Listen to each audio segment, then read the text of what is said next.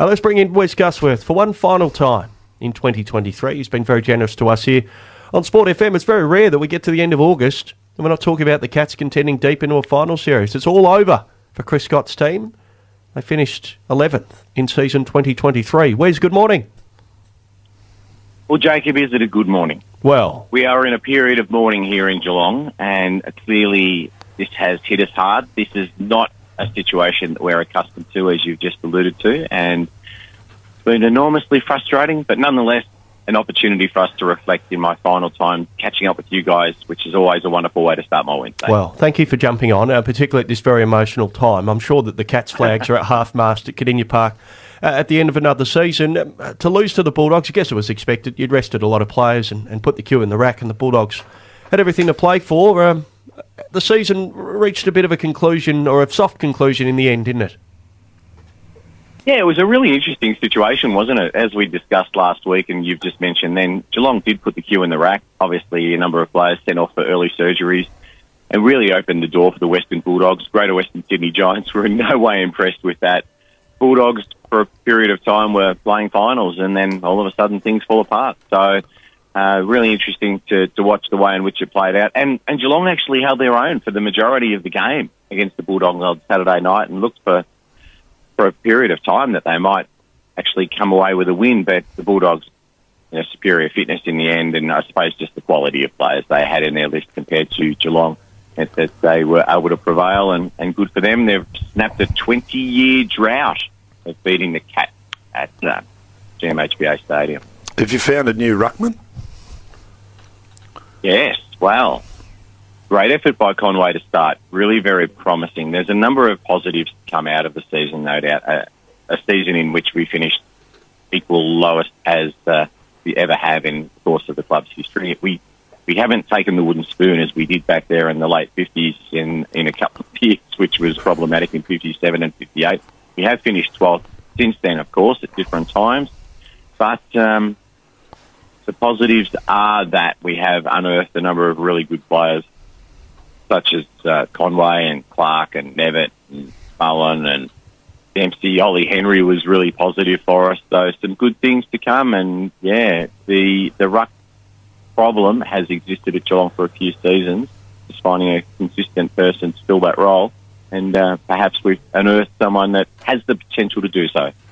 Wes, um, there's there's already a couple of retirements. Uh, it seems like Sam Menegola has either made the call himself or maybe been tapped on the shoulder and told there's no contract in front of him. But we've seen the retirement of Isaac Smith. Sounds though like Tom Hawkins is going to go on, and and uh, so is Zach Tuohy. So a couple of premiership players set to continue. I'm really thrilled uh, that Tom Hawkins is going to go around again.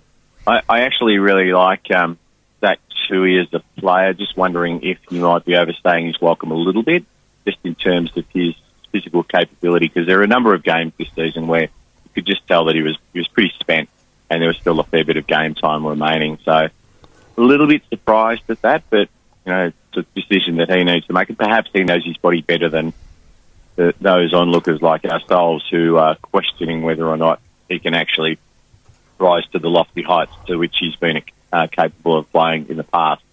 You mentioned Sam Menegola. I, I feel really disappointed for Sam Menegola. I just feel like he, for, for whatever reason, there was a perception that he didn't fit the bill and, and didn't get some of the opportunities that other players were afforded throughout the course of this season in particular.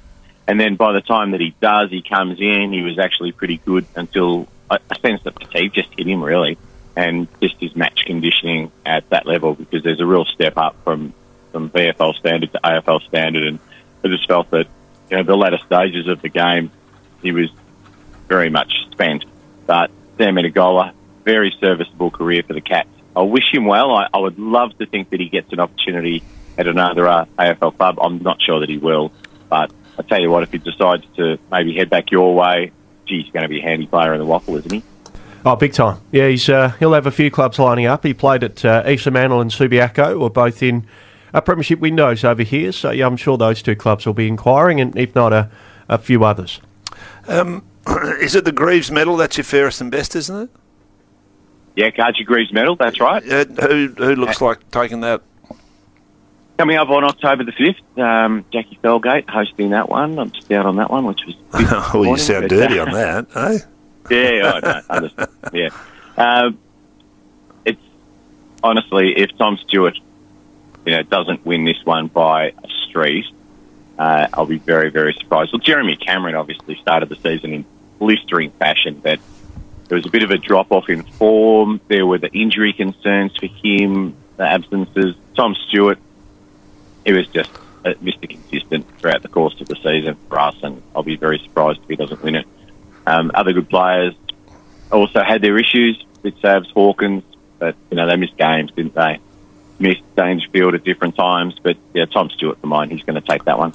And he would probably get his fifth All Australian one. Would have thought he'd be nearly a walk up start for that.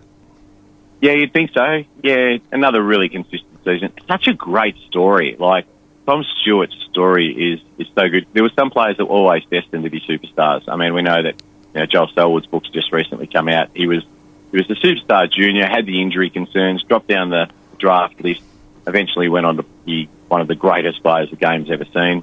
You know, my um, my connection to Gary Ablett Jr. and, and the destiny that was before him. Tom Stewart was playing local football here in Geelong. And Matthew Scarlett said, mate, you're capable of so much more. Let's have a look at how we can address this. And he becomes just yeah, one of the superstars for the Cats. So uh, a fantastic story and still a lot of very good football to come from Tom Stewart, one would suggest. We're chatting to Wes Cusworth, host of the Cats Whiskers, one final edition of that show, and uh, we're reflecting on the season for Geelong, an 11th place finished for 2023. Uh, no premiership defence as far as finals are concerned this time around.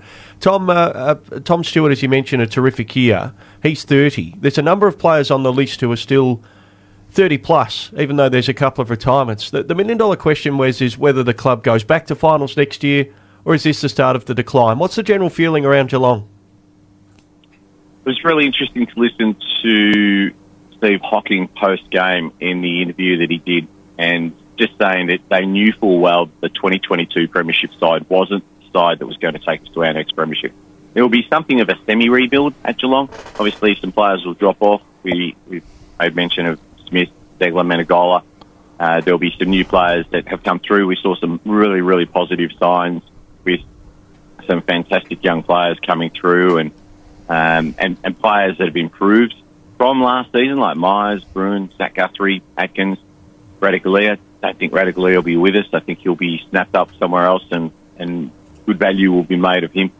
But I just think the Cats will do something of a, of a semi-rebuild. I don't think they'll drop off entirely. I'm not certain that we will have the capacity to rebuild sufficiently quickly that we're really going to threaten next year. But the really encouraging thing for Geelong supporters is that the club for the last 20 years has always given the Long Football Club supporters something to get excited about. It's been very, very uncommon. We've dropped off to the point that it's been a dismal season where we've uh, lamented the fact that we followed the Cats. Obviously, in 2015 we finished in 10th, and in 2018 we finished in 8th. But I tell you what, apart from that, you have to look right back to 2006 when we finished in 10th, and things were were uh, pretty disappointing at that particular point in time, but there's been a lot to celebrate since.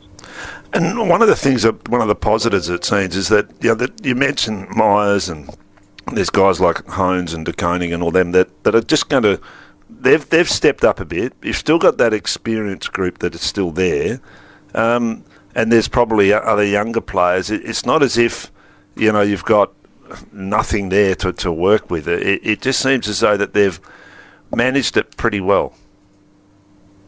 They have, and I think I think the management of Geelong players was the, essentially the um, the ingredients to the success of 2022. I, I would suggest that a couple of players did go a little backwards this season from their 2022 form, and we'd probably include Holmes in that. As as much as he's good at times, Stengle wasn't as good as last season. Close De Koning, Parfitt.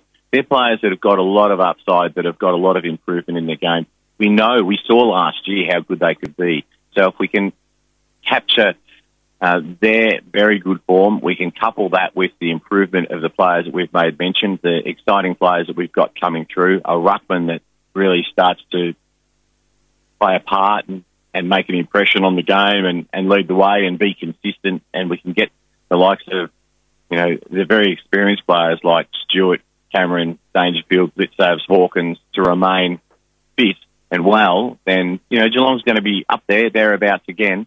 And at the same time, we know full well that all the other sides were improving by a few percent each time, and, and they're looking at how they might combat the Cats. And it's one of the one of the shortcomings of being the hunted, I suppose, is that you looked at, you scrutinised very closely by opposition clubs, and as a consequence, uh, there is a way that you might lose some of those close games, those borderline contests, because other clubs have scouted you really, really well, and that's, I sense, part of what's happened with Geelong in 2023, and that's where we need to turn things around in 2024, and perhaps just a slight release of pressure on us because we're not the hunted quite so much.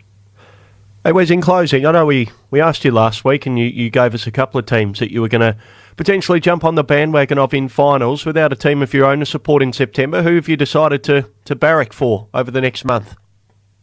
Yeah, as I made mention, I'd really love to see St Kilda get a breakthrough. I just don't know that they're quite capable.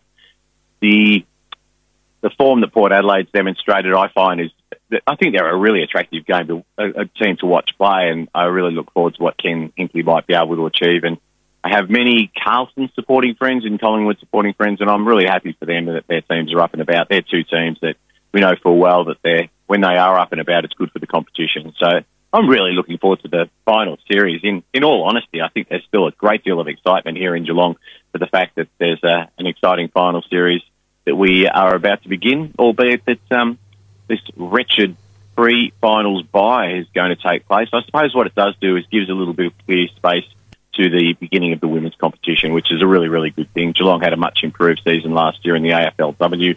Uh, they haven't played some of the better sides in the competition in this rather lopsided picture, but we do look forward to what they might achieve in, in this 2023 season. Wish the Cats ladies well. Where's you been a star for us on a Wednesday morning and with the Cats whiskers right through the year? Sorry that the, the season hasn't finished at the dizzying heights of 2022, but uh, we wish you well uh, over the summer. We'll um, we'll find a reason to get you back on down the down the line. Thanks again.